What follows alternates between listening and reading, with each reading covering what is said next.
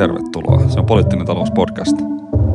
Fokuksessa tänään makrotalouden iso kuva, VMn leikkauslistat. Onko Suomi kaasuttamassa jälleen kohti leikkausvaaleja, vaikka pandemian piti jo merkitä suuren valtion paluuta ja uusliberalismin kuolemaa, kuten yhteiskuntatieteilijät kirjailivat. Nyt talouskeskustelu on kuitenkin jälleen hyvin tutuilla urilla. VM vaatii 9 miljardin euron sopeutuksia seuraavien hallituskausien ajaksi ja puolueet tuntuvat sitoutuvan VMn agendaan. Miten tässä näin on käynyt? Vieraana poliittisen talouden eturivin tutkijat, vanhat tutut Lauri Holoppa, Antti Ronkainen, Lauri Antti. Tervetuloa jälleen kerran mukaan. Terve. Kiitos, moi. innolla, innolla sisään. Mutta hei, lähdetään VMn leikkauslistoista tai sopeutusvaatimuksista. Tarkempia leikkauslistoja ei liene sentään esitelty. Ehkä tässä on sen politiikan arvovalinnan paikka. Mitä tuumasitte, kun VM esitti vaatimuksensa tulevasta sopeutustarpeesta? Oliko tässä jotain yllättävää? Mitä, mitä tästä pitäisi, miten tätä kannattaisi analysoida, tätä VM-ulostuloa? No mä ihan lyhyesti sanoin, että tässä on mielestäni kaksi oleellista pointtia, että nyt VM on julkaissut kaksi näitä papruja ja ilmeisesti keväällä tulee vielä yksi. Ja tota, tässä on niin kuin ensimmäinen oppi, että viime vaalien alla, tai oikeastaan silloin 2015 vaalien allahan tämä VMn rapsa onnistui todella hyvin, että media otti sen, mm. media otti sen niin kuin kaikkien vaalikeskusteluiden lähtökohaksi ja sitten toisaalta – se otettiin myös hallitusneuvotteluiden niin kuin pohjaksi. Ja tässä tämä VMn hegemoninen freimaustyö onnistui erittäin hyvin, mutta sitten se ei onnistunut viime vaaleissa niin hyvin. Mä muistan sen, kun samana päivänä, kun VM aikoi julkaista tämän raportin, niin Matti Nykänen kuoli ja kaikki huomio meni tähän tota Matti Nykäsen kuolemaan. Ja kun pistit Hesari auki, niin siellä oli 25 mm. juttua Matti Nykäsestä ja – ja tavallaan se momentti meni. Ei, niin, yhtään, niin, ei yhtään juttua VMn niin, niin, virkamiesraportista. Niin, niin nyt selvästi tota, virkamiehet on, on, on, on niin kuin betranneet tässä, että näitä rapsoja julkaistaan niin kuin kolme ja hir- hirveällä rummutuksella. Mm. Ja sitten vie, vie, vielä toinen, että mun mielestä siinä jo ensimmäisessä raportissa näkyy sellainen syvä traumaattinen kokemus siitä, että mitä tämä nykyinen hallitus on tehnyt. Päällimmäisenä siis se, että, että kun pandemia alkoi ja sitten vielä sota tuli, niin mikä näyttää, että valtiovarainministeriössä on erityisen paljon hiertänyt, on se, että hallitus on pitänyt kiinni omasta hallitusohjelmasta ja toteuttanut sitä ja sitten vastannut näihin tota, pandemia- ja geopoliittisiin kriiseihin. Ja, ja, ja se vaikuttaisi olevan nyt yksi keskeinen asia, että halutaan freimata, että jos ja kun näitä kriisejä tulee ja niitä jatkuu ja, ja, ja näitä tästä kehysmenettelystä hyvin todennäköisesti siitä joudutaan niin kuin tai on todennäköistä, että siitä joudutaan poikkeamaan, niin jos näin käy, niin silloin nämä virkamiehet sanoo, että, että hallituksen pitäisi luopua omasta ohjelmasta. Ja se on tietenkin niin kuin mm. poliittisesti aika kiinnostava, ki- kiinnostava linjaus virkamiehiltä, että, että sanotaan hallitukselle, että mit, miten kriiseissä tulee niin kuin laajemmin toimia, millä tavalla omaa ohjelmaa pitää seurata ja, ja näin. Ja sitten tietenkin nämä, mihin voidaan nyt mennä tarkemmin, että puhutaan tästä, että ylipäätään halutaan – halutaan tämä kehysmenettely takaisin. Halutaan niin kuin, kahdeksan vuoden tämmöinen konsensus siitä, että, että pitää sopeuttaa ja niin edelleen. Joo, näissä on se ensimmäinen paperi tavallaan käsitteli sitä kyllä sen kehysjärjestelmän tulevaisuutta ylipäätään niin kuin makrotaloudellisen hallinnan ja seurantajärjestelmän tulevaisuutta. Sitten taas tämä, nyt tämä viimeisin puheenvuoro tai toinen, niin sen käsitteli sitten enemmän sitä konkreettista talouspolitiikkaa, mm. vaikka osittain nyt meni vähän limittäin. Ja tämän viimeisimmän sisältöhän ei ollut mitenkään hirveän yllättävä, että sehän oli käytännössä indikoinut jo jossain iltapäivälehtien haastattelussa tämän mm. olennaisen sisällön, että – tavallaan semmoisella vuositasolla pyrittäisiin niin kuuden miljardia sitten tota, ö, vielä seuraavalla kaudella sitten 9 miljardin sopeutusto, ei kun anteeksi kolme miljardia, mm. eli siis yhteensä mm. 9 miljardin uh, so, sopeutustoimiin. ja nämä siis niin kuin ikään kuin vuositasolla tehtynä, että sittenhän se tosiasiallinen kumulatiivinen vaikutus on vielä isompi, että jos näitä tekee osan heti siinä alussa, niin se, jos ne on pysyviä, niin sitten ne niin kuin kertautuu joka vuosi se sopeutus, va, niin kuin vaikutus. Öö, tota, ne on varsin isoja summia. Se, mikä tota, tässä on tietysti niin kuin erityisen kiinnostavaa mun mielestä ehkä tässä raportissa, just poliittisen talouden tai poliittisen talouden tutkimuksenkin näkökulmasta, on se, että tullaan tavallaan taas tähän keskusteluun siinä, että mikä on se politiikan niin kuin ikään kuin liikkumatila. Että meillä on tämä tämmöinen, varmaan tämän podcastin vakioaihe on jollakin tasolla ollut tämä ajatus tästä, että meillä ymmärretään tämä tavallaan että meillä on tietty joku analyysi. Tässä on se semmoinen mm. hegemoninen, mitä ekonomistit paljon puhuu, että ensiksi niin kuin asiantuntijat määrittelee tilannekuvan ja sen, että mitä pitää tehdä. Ja sitten tämän tilannekuvan pohjalta tehdään niin kuin arvovalinnat.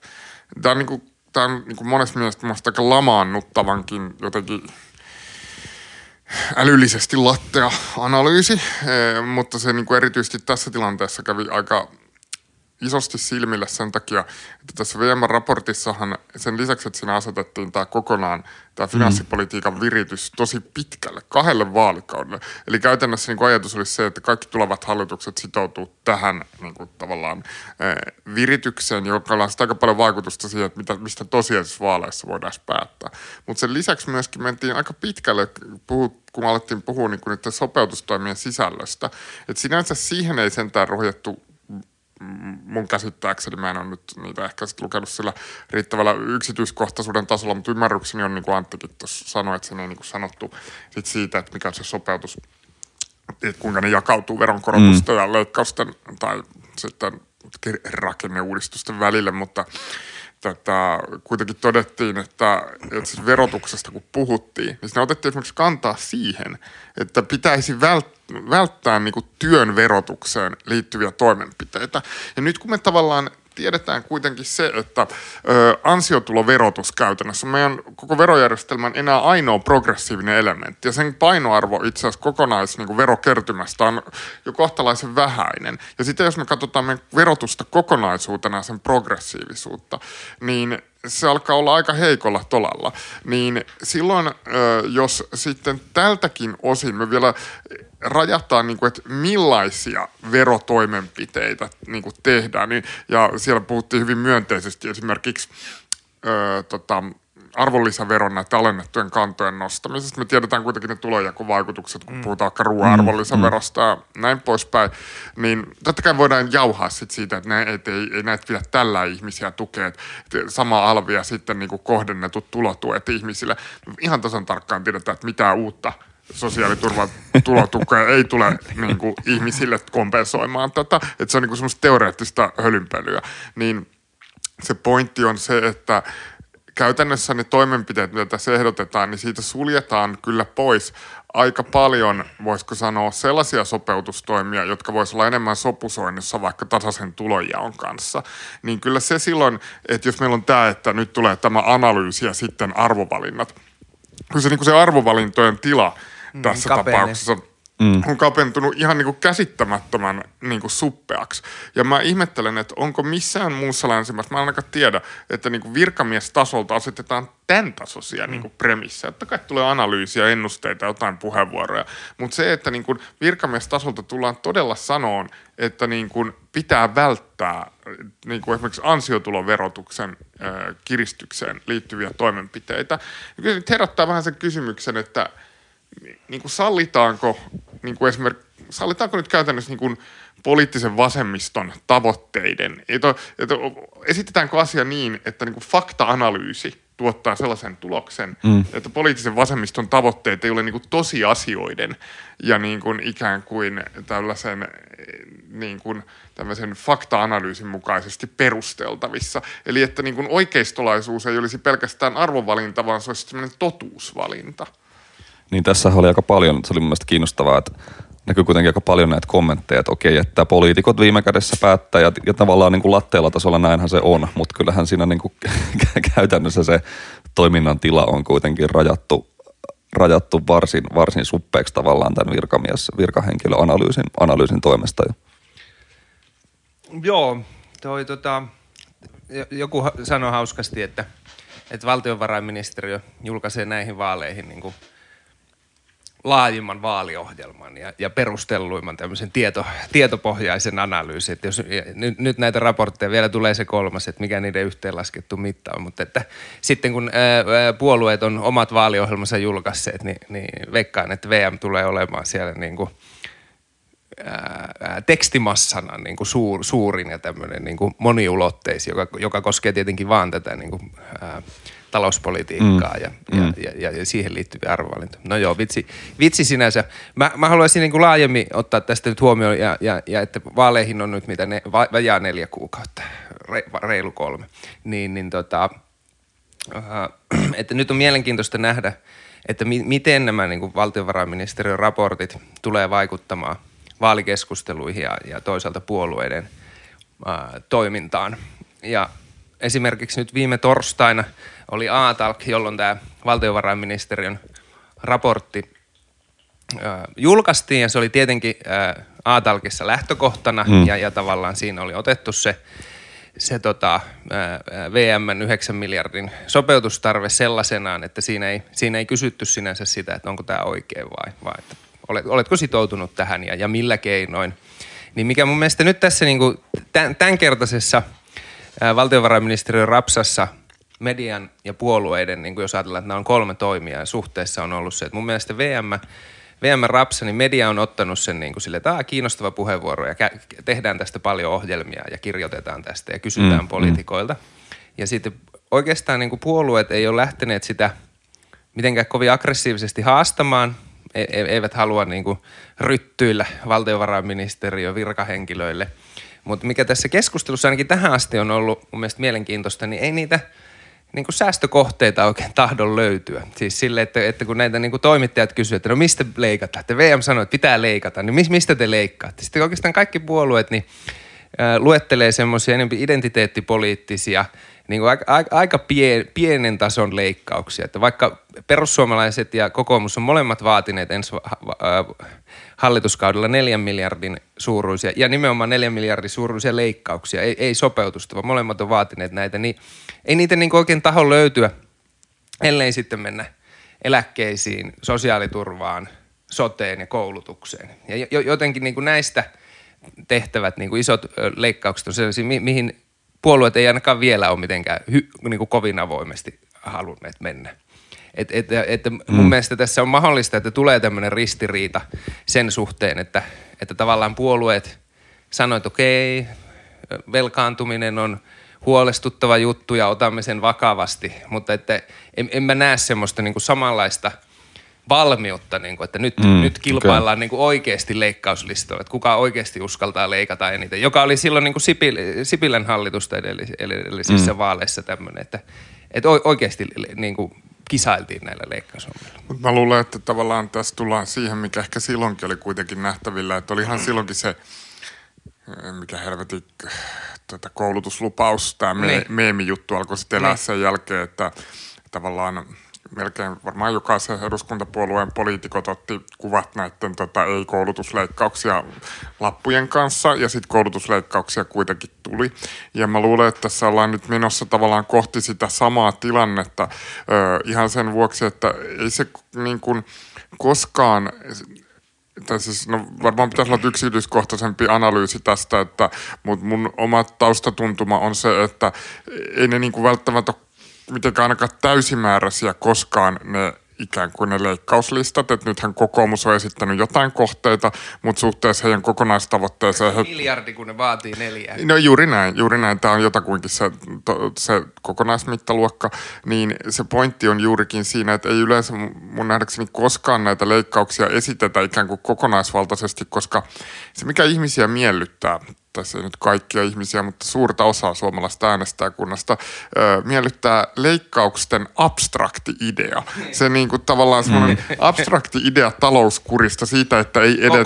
Toimista. Niin, että mm. niin nimenomaan mm. ei eletä yli varoja ja pistetään niin kuin ikään kuin semmoinen tuhlailevat virkamiehet kuriin ja ikään kuin semmoinen semmoiset koviin päätöksiin kykenemätön, kykenemätön tota, tuhlailuhallitus saa nyt väiskyä mm. ja tavallaan mm. sellaista niin kuin uhopuhetta. Kyllä. Mutta sitten ihmisiä ei kuitenkaan hirveästi miellytä niin kuin esimerkiksi ajatus koulutusleikkauksista. Ei ne tykkää siitä ajatuksesta, että koululuokkien ryhmäkoot kasvaa ja että lapsille on niin kuin ylipäätään huonompaa opetusta tarjolla ja vähemmän kaikkia hyviä fasiliteetteja siihen liittyen.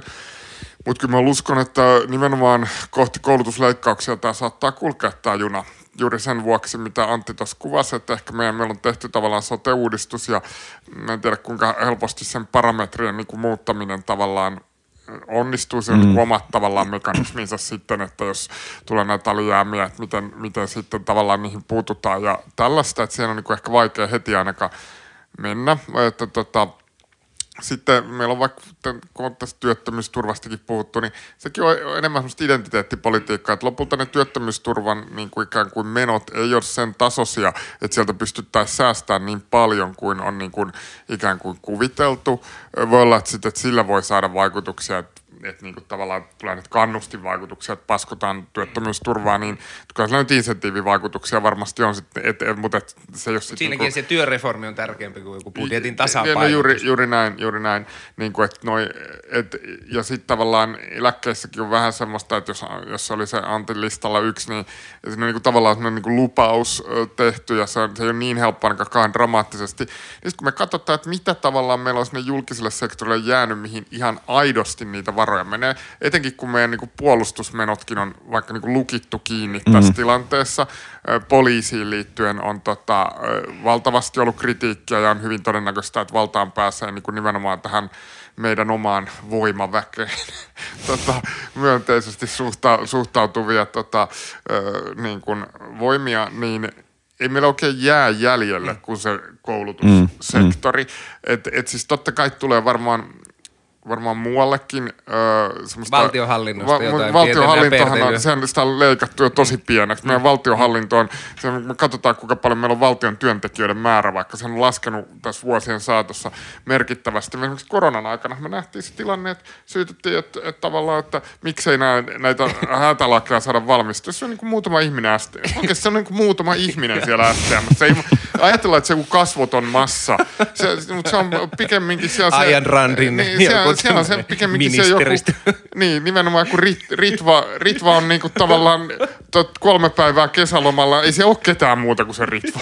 niin kuin siis t- tavallaan, että se on niin kapealle vedetty, niin et varmaan kaikkea tällaista tehdään, mutta ne isot summat, niin ne menee sitten, että voidaan esimerkiksi kuntien valtiosuuksia leikata, mutta mihin ne menee ne rahat nykyään? Koulut ja päiväkoteihin. Niin, koska se sote on otettu niin. sieltä pois, ne niin. menee sinne, että sitten mm. siellä voi olla joku, voi varmaan mitä kiinteistöhuolto olla sinne niin. vähän, mutta se ne isot erot on siellä. Et siis kyllä, se, kyllä mä niinku uskon, että tämä tulee siihen, siihen menemään ja se on varmaan se, se tota, yksi ulottuvuus tässä nimenomaan, että tämä asia tulee olemaan hyvin epäsuosittu, mutta että se, se tulee olemaan niin kuin, eh, kun, kun sit sitä ruvetaan kasaan myöhemmin, niin sitä todellisuutta ei päästä pakoon. Mm, kyllä, kyllä. Tietysti mielestäni oli hyvä pointti toi Laurin huomio tuosta niin leikkausten abstraktin idea jotenkin tenhosta, että musta tuntuu, että siihen on liittynyt jotenkin tämä Ysärin lomaveteraanien nyt nousu jotenkin julkisuuteen, että jotenkin herkuteltu tällä idealla, että silloin, silloin, oli, silloin oli poliitikkoja, jotka oli pakotettuja vaikeisiin päätöksiin jotenkin jännällä tavalla haettu niin kuin paralleeleja tämän nykytilan ja 90, 90-luvun tilanteen välillä, että on ollut iso ja Iiro Viinasen iso haastattelu Hesarissa ja nyt Ylellä pari päivää sitten oliko Esko Aho ja tota, muistakin, että Erkki Liikanen, Liikanen muisteli, tota, muisteli 90-luvun leikkauksia. Mutta miten te niin näette tämän laajemman, että miettii tätä maailmantalouden tilannetta, että jos tässä on kuitenkin sota edelleen päällä, energiakriisi ei ota hellittääkseen, koronnostot, no en tiedä kuin koska EKP e sitten alkaa pivotoida näistä taas kohti keventävää rahapolitiikkaa. Pia, piakkoin ilmeisesti Antti, Antti tietää, mutta miten te näette nämä niin kuin laajemmat riskit, joita tämmöiseen niin kuin kiristävään finanssipolitiikkaan liittyy tässä maailmantaloudellisessa tilanteessa, jossa me ollaan, ollaanko me jotenkin kaasuttamassa niin uhkarohkeasti kohti tällaista austerity jälleen? No missä, missä se austerity ollaan nyt tekemässä, tai ainakin uhoamassa, että tehdään, niin on Iso-Britannia. Että siellähän, siellähän tota, uusi pääministeri Rishi Sunak on ilmoittanut siis, oliko se 55 miljardin punnan sopeutustoimista, joista valtaosa leikkauksia. Mutta saa, saa nähdä, että, että saavatko tehtyä sitä, mutta sie, sie, siellä se niin kuin austerity on tullut. Että se mittaluokka on sama, mitä se oli silloin tota, finanssikriisi-aikaan, Cameronin aikana, joka tietenkin on erittäin yllättävää, että se niin kuin, siitä on niin kuin täystieteellinen näyttö, että se pidensi ja syvensi taantumaa, aiheutti niin kuin sosiaalisia ja poliittisia ongelmia. Niin, että se niin kuin naftalista on taas kaivettu, niin on tietenkin mm. erikoista. Mutta että jos laajemmin tähän, vielä tähän niin kuin – mitä Lauri kuvasi tuossa, että asiantuntijat tavallaan asettaa freimin, jonka sisällä sitten niin kuin arvovalinnat tehdään. Ja tulee tämmöinen VMn asiantuntijapuheenvuoro, niin mikä siinä on niin kuin hämmentävää on tavallaan se, että, että tätä Euroopan niin kuin nykyistä monikriisiä ei sinänsä siinä käsitellä juuri lainkaan, vaan että siinä mm. nimenomaan mm. Halutaan, halutaan palauttaa tämä kehysmenettelyn – kunnia, VMn rooli siinä niin kuin tavallaan talouden raamien määrittämisessä, mutta että siinä ei pyritä, siinä se ylin ongelma, ylin ongelma mikä on, niin on, on, on liiallinen velkaantuminen ja, ja ratkaisu on budjetin tasapaino ja, ja kehysmenettely tämmöisenä mekanismina, joka hillitsee velkaantumista, mutta että ei, ei tätä niin kuin nykyistä geopoliittista muutosta, Venäjän irtikytkentää, mm. vihreitä siirtymää, energiakriisiä – ää, elinkustannuskriisiä, ka- kaikkia näitä haasteita, niin kuin mitä Euroopalla ja sitä myötä Suomella on, niin nämä ei niin kuin saa mitään painoarvoa. Ja, ja, ja se sinänsä on niin kuin tässä, että paitsi tässä VMn raportissa, niin että et se on, et, et Suomessa jotenkin, ja, ja, ja miten niin kuin perussuomalaiset ja kokoomus on tämän hallituskauden aikana toimineet, niin niiden – molemmat on tavallaan kilpailu siitä, että kumpi syyttää enempi hallitusta tästä mm, velkaantumisesta mm. ja siihen liittyy tämä abstrakti idea nimenomaan siitä tota, ko- kovista toimista, mitä pitäisi uskaltaa tehdä. Niin, niin jos me lasketaan kuitenkin tähän tämä monikriisi, mm ja, ja, ja se, että si, niin kuin, et, et on, on, on, asia sinänsä, että, että pyritään saamaan niin kuin budjettitasapainoa ja niitä toimia. Ja, ja, ja kuten jo tässä, niin kuin, tässä keskustelussa on saatu, että ilma, ilmankin tätä niin kuin monikriisiä se budjetin tasapaino voi, voi olla vaikeaa ja voi olla helpointa leikata ää, koulutuksesta, josta me tiedetään, että se on niin kuin pitkällä, niin kuin pitkällä aikavälillä tuhoisaa politiikkaa väestön osaamisen ja, ja talouskasvun kannalta. Niin sitten kun siihen lisätään näitä että, että, että paineet kasvattaa puolustusmenoja, paineet ää, investoida lisää vihreeseen siirtymään pois ää, fossiilisista, jouduttaa energiasiirtymää, ää, jo, jo, jo, jouduttaa tota, ää, irtikytkeytymisestä Venäjästä.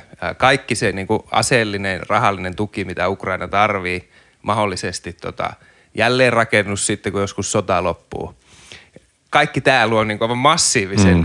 ää, paineen sille, että ju, ää, julkisen sektorin alijäämät pysyy, pysyy tota, Kyllä, suurina korkeana. ja alijäämäisinä ja. ja velkaantuminen jatkuu. Että tämä, jotenkin tämä niin yhtälö siitä, että mitä meillä on edessä ja, ja, ja mihin poliittisesti pyritään, niin kulkee ihan eri suuntiin, jos tätä VM rapsaa ja sitten toisaalta tätä ää, kovaa talouspuhetta vertaa keskenään.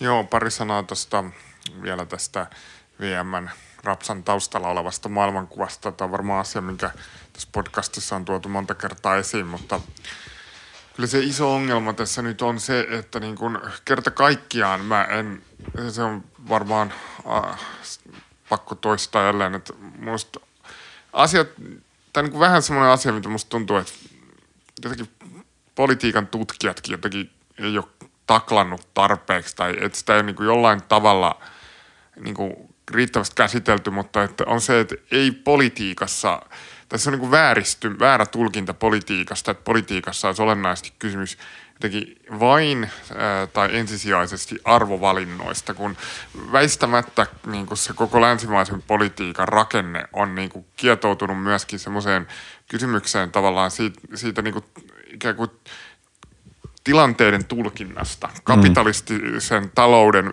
ylipäätään mekanismien tulkinnasta. Eli niin kuin kamppailusta myös siitä, että miten eri, mikä on ikään kuin voisiko sanoa, että mikä on totta siis toisin sanoen, että mi, mi, millaiset mekanismit tuottaa kasvua, mitä mistäkin seuraa. Että ne on ollut aina niitä politiikan ydinvääntökysymyksiä ja voidaan sanoa, kysyä tietysti, että no mitä, että politisoidaanko me seuraavaksi niin joku ilmastotiede ja näin, mutta luonnontieteissä on kuitenkin se eri asia, että niissä on toisella tavalla mahdollista tuottaa ikään kuin eksaktia tietoa ja tutkimusta niin jossain laboratorio-olosuhteissa. Me tavallaan yhteiskuntatieteissä me puhutaan niin avoimista järjestelmistä, milloin me ollaan niin väistämättä jonkinlaisen jonkinlaisten niin kuin, ö, epävarmuuden, mm. tiedollisen epävarmuuden kanssa tekemisissä. Meillä on erilaisia väittämiä siitä, että niin kuin mikä mekanismi on ikään kuin ö, tosiasiallisesti pätevin ja meillä on ikään kuin erilaista evidenssiä, joka voi viettää erilaisiin suuntiin. Ja juuri näiden asioiden punninta, niin on sitä politiikan ikään kuin ydinnestettä. Ja tietenkään mä niin kuin sanon, että ihmisillä on – välttämättä tavallisilla äänestäjillä parhaat edellytykset aina tätä punnintaa tehdä, mutta se kysymys on, että lopulta siitä analyysistä seuraa se, että millaiset, millainen vallanjako tässä yhteiskunnassa on. Ja me ei voida sitä päätäntävaltaa tämän yhteiskunnan vallanjaosta viedä niin kuin kansalaisten ja äänestäjäkunnan ulkopuolelle, mm. jos me halutaan ylläpitää demokraattista järjestelmää. Että se demokratia niin kuin se sisältää sen väistämättä ajatuksen siitä, että tota, päätöksiä tekee viime kädessä sellainen joukko, joka, jolla on niin kuin ikään kuin myös, voisiko sanoa, tiedollisia puutteita joissakin mm. ö, asioissa.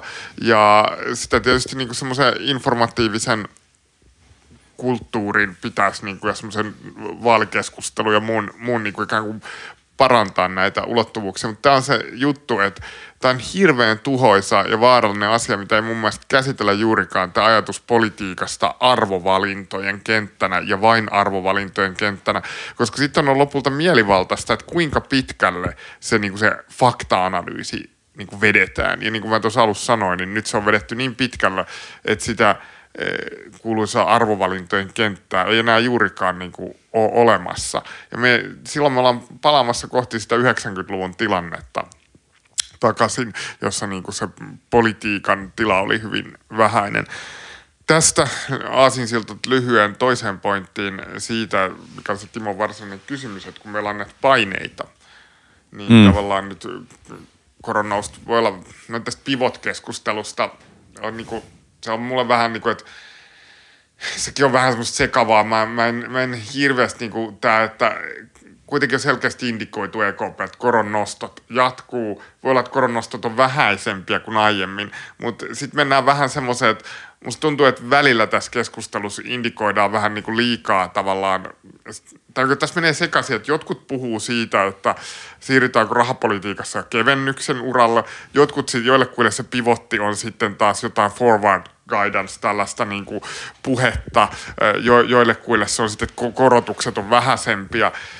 Tosiasia on, että me ollaan tämän rahapoliittisen kuvion kautta kuitenkin kulkemassa kohti taantumaa.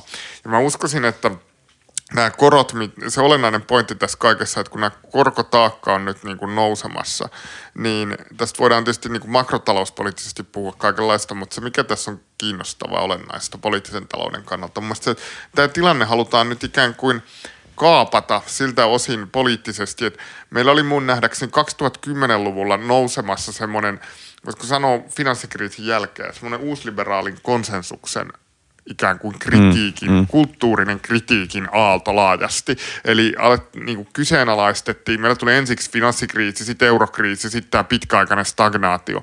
Niin alettiin kyseenalaistaa hyvin laajasti, hyvin arvovaltaista ortodoksisten tahojen, kaiken maailman Larry Summers ja muiden toimesta että tämä ei kerta kaikkiaan toimi. Että niin kuin meidän pitää sitoutua pitkäaikaiseen niin kuin elvyttävään orientaation finanssipolitiikassa. Keskuspankit piti korot nollassa ja näin poispäin. Ja tämä oli varmasti vähän niin kuin tästä, tästä sanoittekin aiemmin, että niin traumaattista aikaa niin kuin tietyille tavallaan semmoista vanhaa talouskuriajattelua puolustaville tahoille. Ja nyt mun nähdäkseni tämä halutaan niin kuin kaapata tämä tilanne siten, että tämä nousevien korkojen aika olisi niin kuin sellainen käännekohta, sellainen muutos, että tämä 2010-luvulla kuplinun muutostendenssi mm. ei ikään kuin ikinä realisoituisi loppuun asti.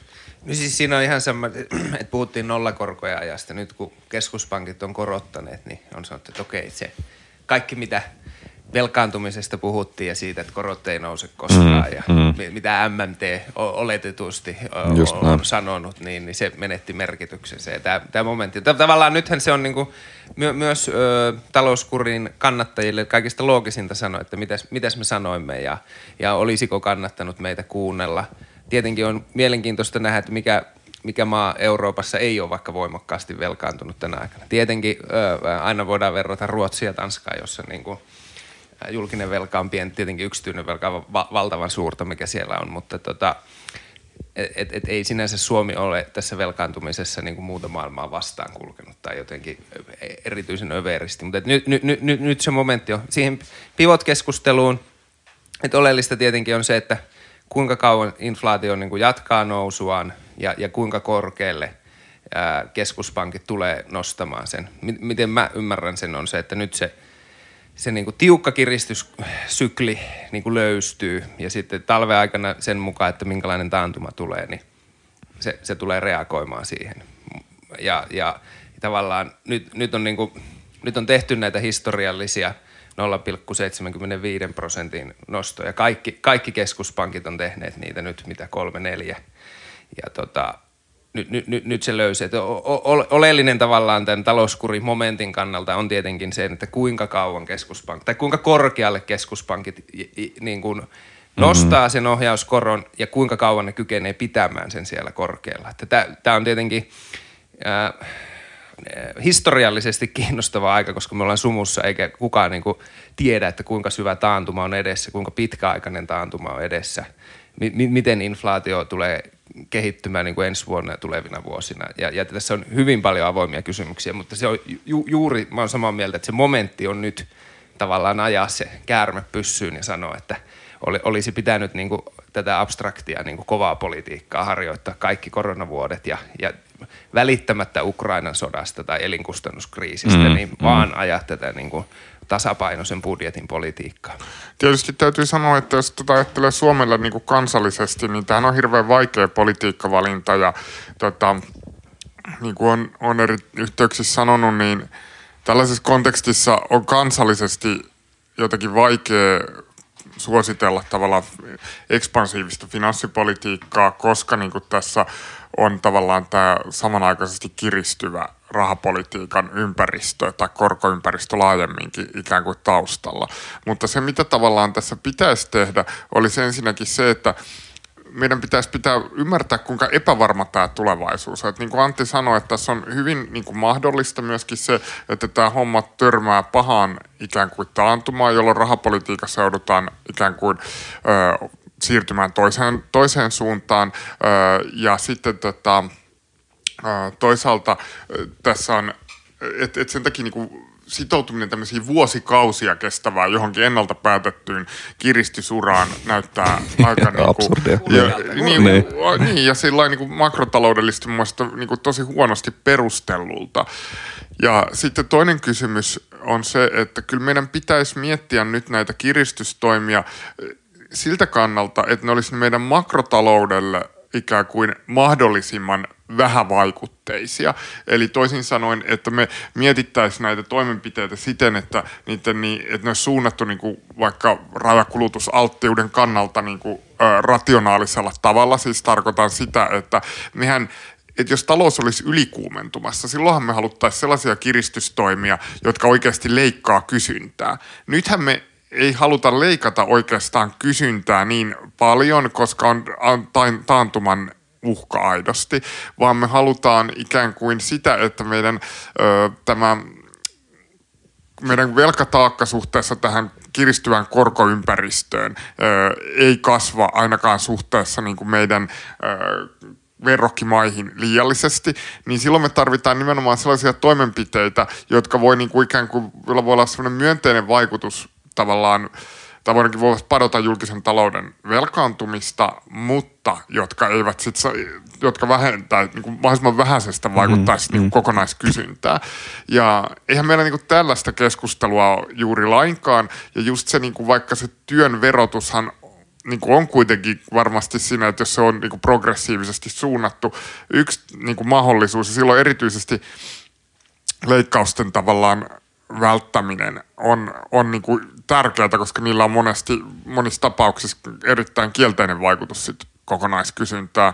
Et ehkä viimeisenä ö, pointtina voi, voi niin kuin, ö, nimenomaisesti sen, sen tässä sanoa, että tämä, tämä tämä, tota, tämän tyyppinen keskustelu tästä, tästä on siis kokonaan puuttunut. Kyllä. Tästä ehkä tästä korkoympäristökeskustelusta voi vielä Antti palata sun jo maailman kuuluun blogikirjoitukseesi, jota, jota pääministerimmekin, pääministerimmekin lainasi joka herätti keskustelua siitä, että mitä, mitä Sanna Marin rahapolitiikasta, EKPstä, keskuspankkien itsenäisyydestä ajattelee. Sitten sä siis kirjoitit, että rahapolitiikan ideoissa on jotain vialla, niin ajateltiin, että olisi tietysti kiinnostava kysyä nyt Antti vielä sulta, että mitä nämä mitä nämä on nämä keskeiset rahapolitiikan ideat ja mikä, mikä, mikä, niissä, mikä niissä oikein on vialla? Ki- kiitos, että kysyitte tätä asiaa. Se, se blogihan ei sinänsä käsitellyt vaan rahapolitiikkaa, vaan siinä oli tämmöinen tota, la- laajempi huoli, laajempi huoli siitä, että, että mi- mitä tästä niin kuin ensi talvesta seuraa. Kyllä. Ää, ja siinä niin kuin kannatteleva idea oli Christopher Clarkin tämä Sleepwalkers-kirja, mikä käsittelee siis ensimmäistä maailmansotaa, jossa Clark kyseenalaistaa tämän yleisen tulkinnan, että ensimmäinen maailmansota oli vääjäämätön asia ja se, se vaan mm. tapa, tapahtui. Ja, ja, ja, ja va, va, hän dokumentoi siinä hyvin tarkasti, että miten ensimmäinen maailmansota itse asiassa oli niin kuin lukuisten eri politiikkavirheiden ja arviointivirheiden – jatkuvien sellaisten yhteen, Just, yhteen tota, tulema. Ja, ja tavallaan tätä metaforaa, tätä unissa kävelyä käytin tässä blogissa siihen, että, että, että jos, jos mennään tämmöiseen hyvin epävarmaan geopoliittiseen e, e, energiakriisiin, sanktioiden aikaan, taantumaan mm. tavallaan näillä vanhoilla ajatuksilla, vanhalla työnjaolla keskuspankkien ja hallitusten välillä, tämmöisellä tiukalla sääntöpohjaisella – sääntöpohjaisella epäkoordinaatiolla, niin tavallaan riski siitä, että, että unissa kävellään ja tehdään peruuttamattomia politiikkavirheitä kasvaa koko ajan, mm. joka on erittäin, erittäin vakava huomioiden myös sen, että, että Euroopassa on sota ja, ja tuota, ää, ää, ei, ei mm. ole niin sanottu, että kuinka, vaikka, kuinka, kuinka sitoutunut vaikka Eurooppa on sitten, kun oikeasti alkaa sattua. Ja sitten se keskuspankki idea nyt yksinkertaisesti oli vain se, että jos meillä huitelee inflaatio ää, yli 10 prosentissa ja, ja, ja keskuspankilla on kahden prosentin inflaatiotavoite, niin keskuspankille voi itse asiassa syntyä tämmöinen poliittinen paine niin kuin suojella omaa uskottavuutta sillä, että se tekee niin kuin liian aggressiivisia rahapoliittisia kiristystoimia vain osoittaakseen, että me, me tehdään jotain. Ja, ja se itse asiassa sitten syventää tätä ää, talvella tulevaa taantumaa ja, ja sitä kautta aiheuttaa syvempiä poliittisia ongelmia, so, sosiaalista levottomuutta ja niin edelleen. Mutta se yksinkertaisesti se niin kuin laajempi kritiikki, mitä, mikä tässä on, on se, että tavallaan Eurooppa on mennyt tällaiseen sotatalouden tilaan tällaisilla niin kuin ordoliberaaleilla säännöillä. Ja mun mielestä tämä ajatus tästä on mm, jotenkin absurdi, että tavallaan sillä vanhalla sääntöpohjalla koitetaan vastata tähän niin kuin nykyiseen monikriisiin. Tai jotenkin ajatellaan, että se, se niin kuin sääntökehikko takaa niin kuin sekä nousukausina että tämmöisenä geopoliittisesti historiallisena mullistuksen aikana parhaan mahdollisen lopputuloksen. Ja mun mielestä se on, se on tätä unissa kävelyä ja tämmöistä niin vaarallisia ideoita. Joo, siis mä itse uskon, että on mahdollista – ja ehkä tuntuu jopa tällä hetkellä todennäköiseltä, että tämä järjestelmä ajautuu semmoiseen sekä makrotaloudelliseen että poliittiseen niin kuin umpikujaan seuraavina vuosina. Juuri sen takia, että keskuspankit on institutionaalisesti sidottu virittämään rahapolitiikkansa, rahapolitiikkansa varsin kireäksi, joka on omiaan voimistamaan tuota taantumaa.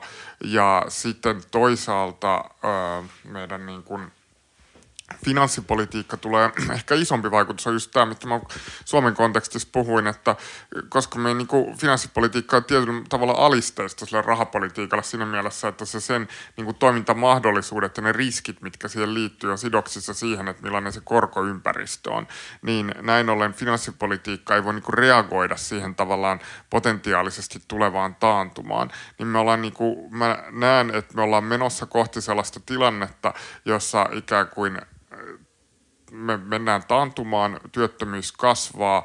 Samanaikaisesti, kun meillä on tavallaan merkittävät geopoliittiset jännitteet ja missä meidän niin kuin, tavallaan, sinne tulee yhtäältä sitä, että niissä maissa, joissa ylipäätään sanotaanko tämä tuki ikään kuin Ukrainalle ja tavallaan tämä sitoutuminen tähän lännen koalitioon mm. on vähäisempää, niin niissä maissa saattaa ylipäätään syntyä ö, aika paljon vaateita tämän meidän niin kuin, laajemman geopoliittisen linjan ikään kuin löysentämiselle. Se on yksi ulottuvuus, mutta sitten tota, taas muissa maissa se tulee tarkoittaa, tai niin se, esimerkiksi Suomen kaltaisessa maassa, jossa on todella voimakas sitoutuminen tähän, niin se ehkä ennen kaikkea näkyy siinä, että me ollaan niin pultattu, että me ollaan tavallaan sitouduttu tiukkaan talouskuriin, tiukkaan menokuriin ja pultattu sisään kuitenkin tietyillä budjetin menoerillä niin kuin nousevat, pitkäaikaisesti nousevat ja raskaat niin kuin ikään kuin menotasot, vieläpä niin kuin esimerkiksi puolustushankinnat on sellaisia, jos saattaisi puhtaa makrotaloudellisesti,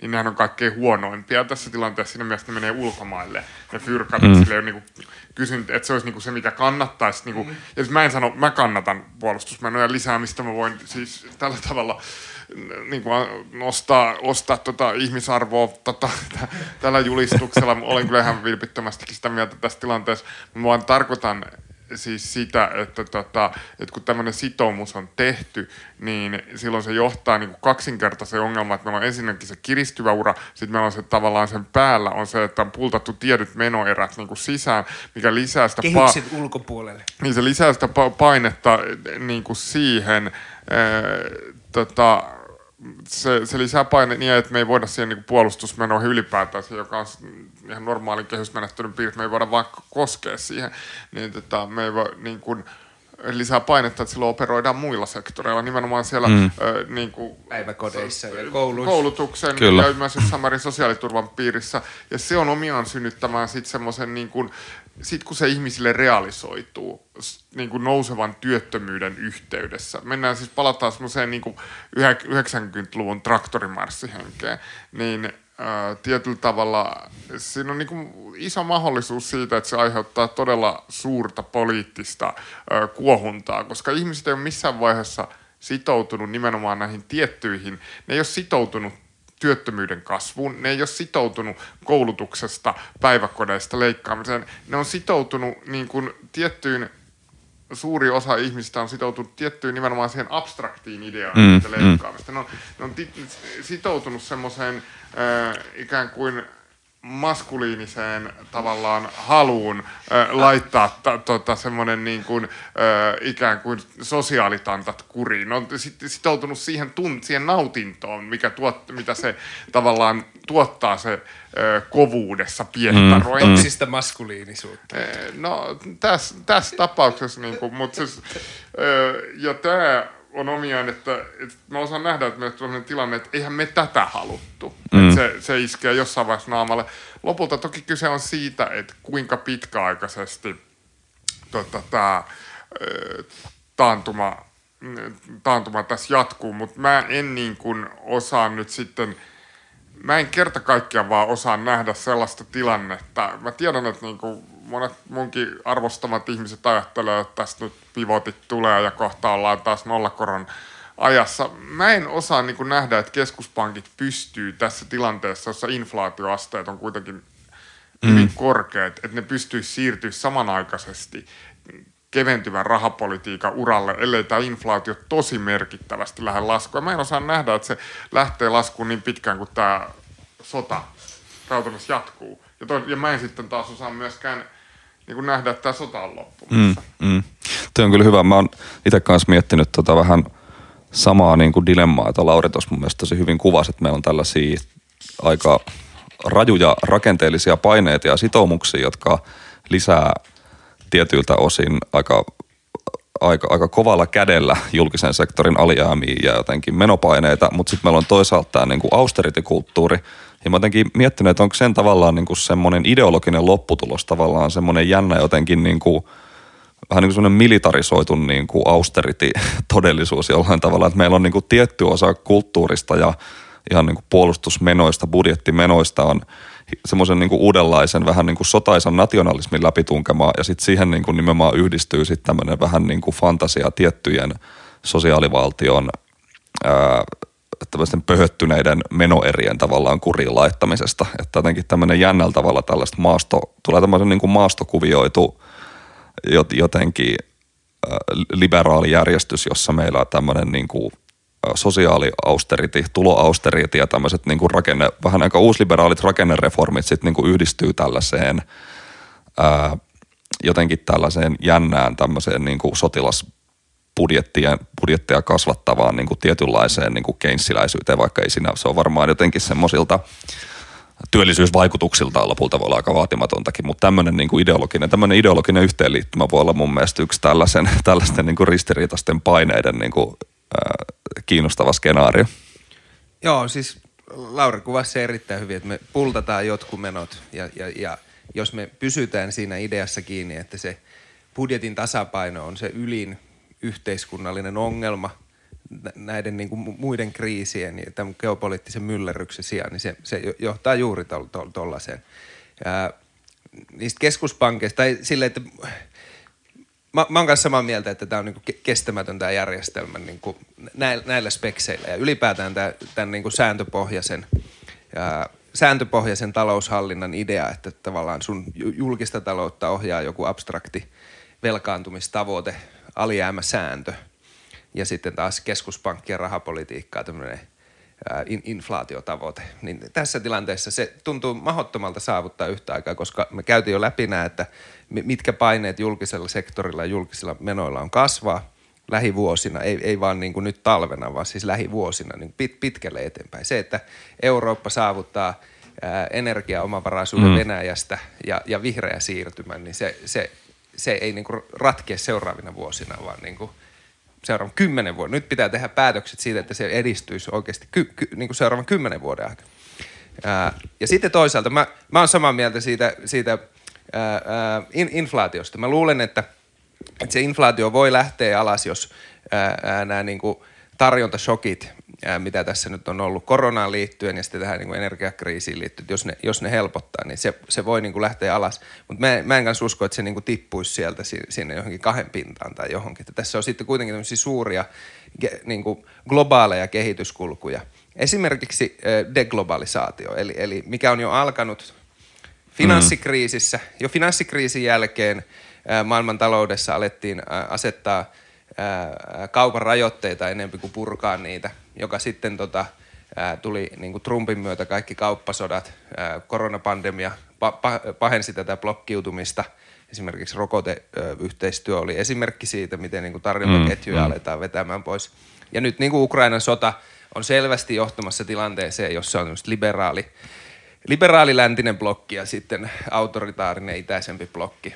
Jo, jo, jos tämä nyt esimerkiksi Euroopan unionikin suunnittelee ihan avoimesti, että koska Yhdysvallat suojelee niin keskeisesti niiden markkinoita, Bidenin talousohjelman nimi on Bring Back Better, josta voi päätellä tunnelman. Nyt siellä tuli tämä mystisesti nimetty tämä Inflation Reduction Kyllä. Act, joka sisältää valtavat – valtavat tukiaiset vihreille teknologioille, kunhan ne tehdään Yhdysvalloissa. Mm. Sitten samaan aikaan, mitä Kiina tekee, niin Euroopan unioni on mahdollista, mahdotonta pysyä perässä tämmöisenä vapaan markkinatalouden ajajana, vaan että senkin pitää alkaa suojella strategisesti, strategisesti omia sisämarkkinoitaan niin kuin pa- paljon aggressiivisemmin, mitä se on tehnyt.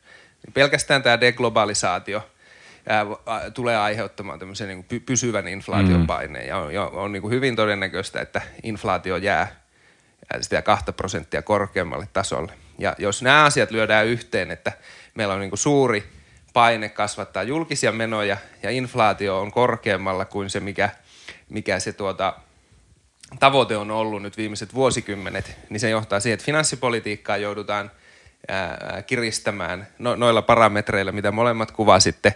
Ja toisaalta rahapolitiikkaa joudutaan ää, kiristämään, joka pahentaa näitä niin kuin, julkisen sektorin ja valtioiden ongelmia. Mm. Eli tämä on mm. niin kuin, mun mielestä tähän vanhaan tulonjakoon tai työnjakoon ja näihin vanhoihin ideoihin, että keskuspankit ja hallitukset toimii jotenkin erillään ja vaan näitä abstrakteja sääntöjä seuraamalla saa parhaan niin yhteiskunta, taloudellisesti tehokkaimman tuloksen ja yhteiskuntapoliittisesti tarkoituksenmukaisemman tuloksen on a- aivan sulla mahdottomuus. Että siinä mielessä tämmöisestä regiimimuutoksesta ja näistä – rahapolitiikan ja finanssipolitiikan ideoista ja näistä institutionaalisista järjestelyistä pitäisi, pitäisi puhua paljon enempi jo, jo, jo nyt, koska mun mielestä on päivä että tämä, on ajamassa niin lujaa, lujaa seinään, jos tähän vanhaan mm. tulo, työjakoon palat. Joo, ja kaksi pointtia tähän, että sitten tässä on niinku semmoinen ulottuvuus, mistä Suomessa ei ole kauheasti ö, puhuttu, millä on myös semmoinen globaali merkitys, että tämä tavallaan tämä rahapolitiikan kiristysura on jo nyt tuottanut edellytyksiä tota, uuden myöskin tavallaan, voisiko sanoa, kehitysmaiden mm, tai nousevien ta- talouksien mm, velkakriisin ä, syntymiselle. Ä, ja tota, riippuu nyt, että mihin tavallaan tässä kuljetaan, että kuinka pahaksi se äityy, mutta käytännössähän ollaan samantyyppisessä tilanteessa kuin silloin, tai niin kuin potentiaali silloin, kun silloin Volcker aikaa, että se on kuitenkin nimenomaan monet kehittyvät taloudet on tosi riippuvaisia siitä Yhdysvaltain rahapolitiikan virityksestä, erityisesti valtiot, joilla on niin dollarimääräisiä lainoja ja riippuvuutta ikään kuin tätä kautta, niin, niin tota, tämä on myöskin semmoinen uusi jännitetekijä. Tämä on sitten taas jännitetekijä, että me ollaan paljon keskusteltu tästä, että Suomessa että, tai muuallakin lännessä, että minkä takia vaikka on pidättäytynyt äänestämästä monet niin kuin, nousevat taloudet, kehittyvät maat, niin kuin tässä Ukrainan kriisi selkeästi Ukraina, joka on selvän niin kuin invaasion kohteena, niin kuin miksi, mik, miksi hän niin kuin tavallaan tälle antaa puolivillasta tukea Venäjän toiminnalle, niin, niin kuin mua hämmentää se, että niin kuin tämä koko velkakriisin tausta, tämä koko niin kuin keskusta periferia-ongelma, niin kuin mm. loistaa niin kuin poissaolollaan tästä keskustelusta ja siitä niin kuin ymmärryksestä, että mikä, mikä on se todellisuus näissä maissa monesti. Ja nämä ratkaisut, mitä tältä osin tehdään, niin nämä tulee kadottamaan meidän tarttumapintaa näihin maihin mahdollisesti vielä enemmän, mikä sitten niin kuin vaikeuttaa tietyllä tavalla hirveän, hirveän monia asioita. Kuitenkin sitten on myöskin tietyllä tavalla – siitä tulee sitten on tavallaan kerrannaisvaikutuksia, uusina, uusia geopoliittisia jännitteitä ja niin kuin voi vaikeuttaa niin kuin tämän tyyppinen jännitteisyys niin kuin meidän varmasti tota, monet keskeiset raaka-aineiden saatavuus on kuitenkin riippumaista myös näistä maista ja näin poispäin. Ja sitten se myös avaa totta kai Venäjälle entistä enemmän niin kuin voisiko sanoa legitimiteettiä, mm. toiminnallisia mahdollisuuksia eri näissä maissa ja entisestään voimistaa sitä blokkiutumiskehitystä. Se on niin kuin yksi aspekti.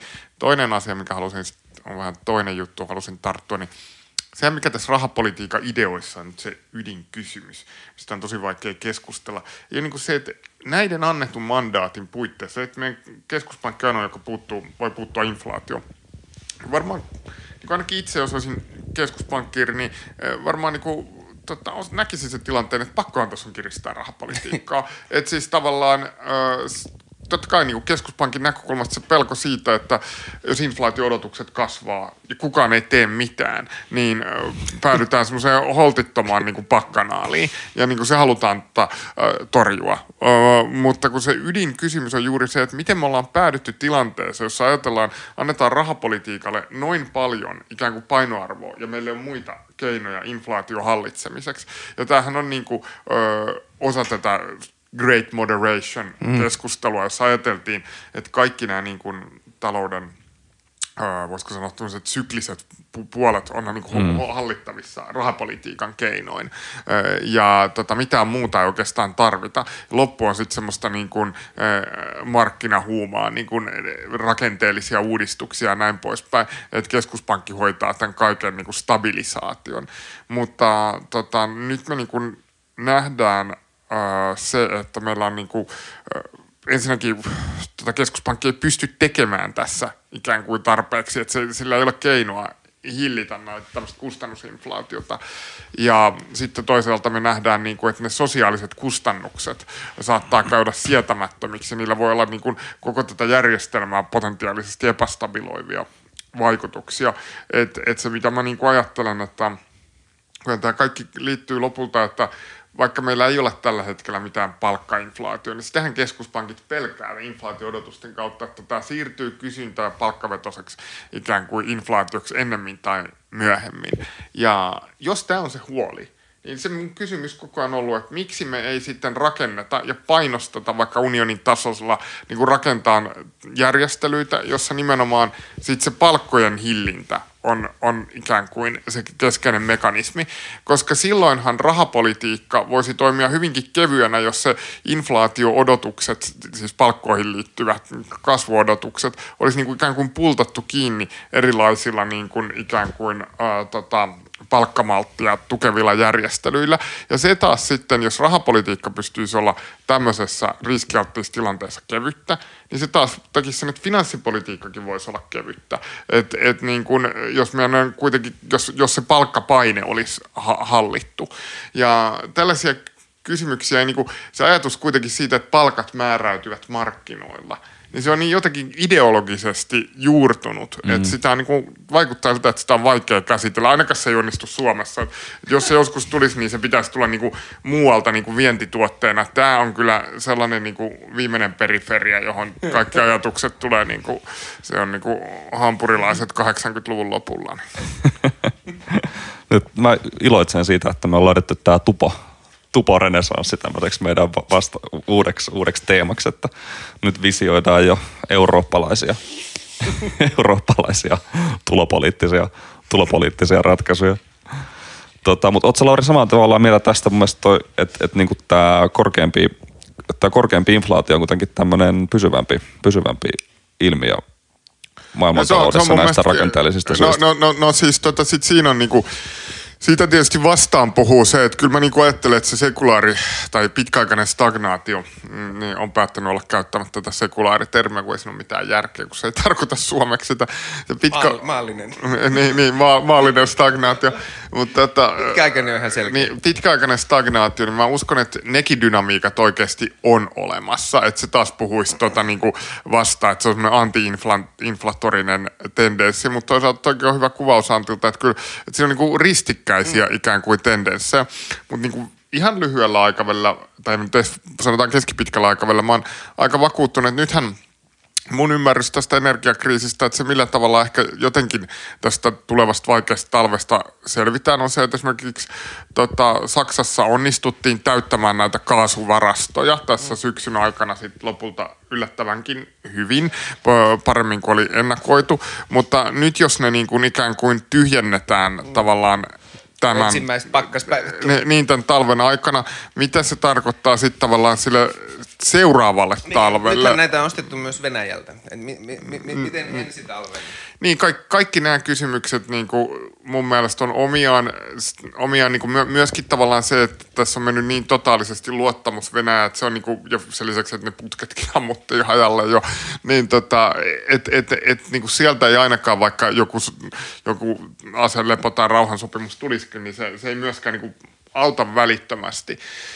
Niin tota, nämä kaikki tendenssit huomioon ottaen, niin kyllä mä niin näen, että vähintään tämä energiakriisi ja siitä tuleva se hinnannousupaine on niin kuin silleen, silleen pysyvämpi ilmiö, että kyllä me joudutaan tässä tahkoamaan useampi vuosi. Ja se, mikä mua huolestuttaa, että voidaan puhua kaikista pivotoinneista ja muista, mutta että mua huolestuttaa se, että keventyykö se rahapolitiikka siinä määrin, että se A riittäisi torjumaan tulevan taatumaan, B tota, voisi riittää siihen, että valtiot uskaltaisi laajemminkin ottaen niin kuin keventää niiden finanssipoliittista stanssia. Mä pelkään, että vastaus on, että ei näissä tapauksissa. Ja silloin, jos näin on, niin me ajaudutaan semmoiseen ikään kuin kokonaisvaltaiseen kriisitilanteeseen, mitä myöhemmin, mitä tässä on. Ja mua ihmetyttää, että sitä ei niin nähdä. Musta tuntuu, että se halu pelastaa tämä vanha – talousliberaali talouskurijärjestelmä on niin voimakas, että halutaan mm. tavallaan sulkea silmät tältä niin kuin, äh, kriisiulottuvuudelta. Ehkä ajatellaan, että eihän se vält- ei se välttämättä tulekaan. Onhan se totta kai äh, mahdollista, että tämä kriisi loppuu, mahdollista, että niin kuin saadaan hoidettua tämä tulevaisuudessa paremmin jollain LNG-järjestelyillä tai muuta ja tämä energiahinnat, Ka- kaikkihan on mahdollista. Vaan se, niin kuin se riskin todennäköisyys tällaiselle niin kuin systeemiselle sosiaalis, taloudellis, poliittis, geopoliittis härpäkkeelle on, on mun mielestä pelottavan suuri. Miten sä Antti näet tämän niin kuin Euroopan su- suuren, suuren kuvion näiden, näiden – valtavien, valtavien tendenssiä ja tota, paineiden, paineiden valossa. No, tilanne on erittäin huolestuttava, kuten tässä nyt on jo käynyt ilmi.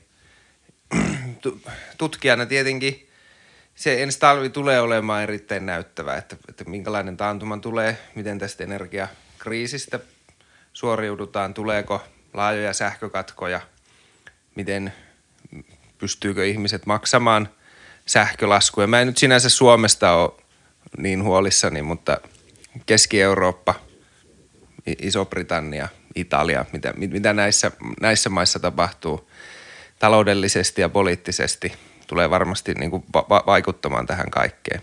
Tämä on niin kuin yksi asia, että mitä ensi talvena tapahtuu, että varmaan siinä keväällä voidaan pitää joku sessio taas ja katsoa, että miten nyt hommat menikään – ja ollaan paljon, paljon viisaampia tästä niin kuin Euroopan resilienssistä. Niin kuin tämä on tämmöinen niin kuin ensimmäinen, et, et korona, korona oli niin kuin paha juttu ja se oli pandemia ja, ja, ja historiallista, mutta että nyt kun mietti, vertaa tähän niin kuin geopoliittiseen energia- ja mm. ympäristökriisiin, mm. se oli ihan tämmöistä niin kuin alkulämmittelyä ja tämä niin kuin todellinen stressitesti tai tulikoe on tämä ensi talvinen niin ympäristömuutokseen ja geopolitiikkaan liittyvät ongelmat.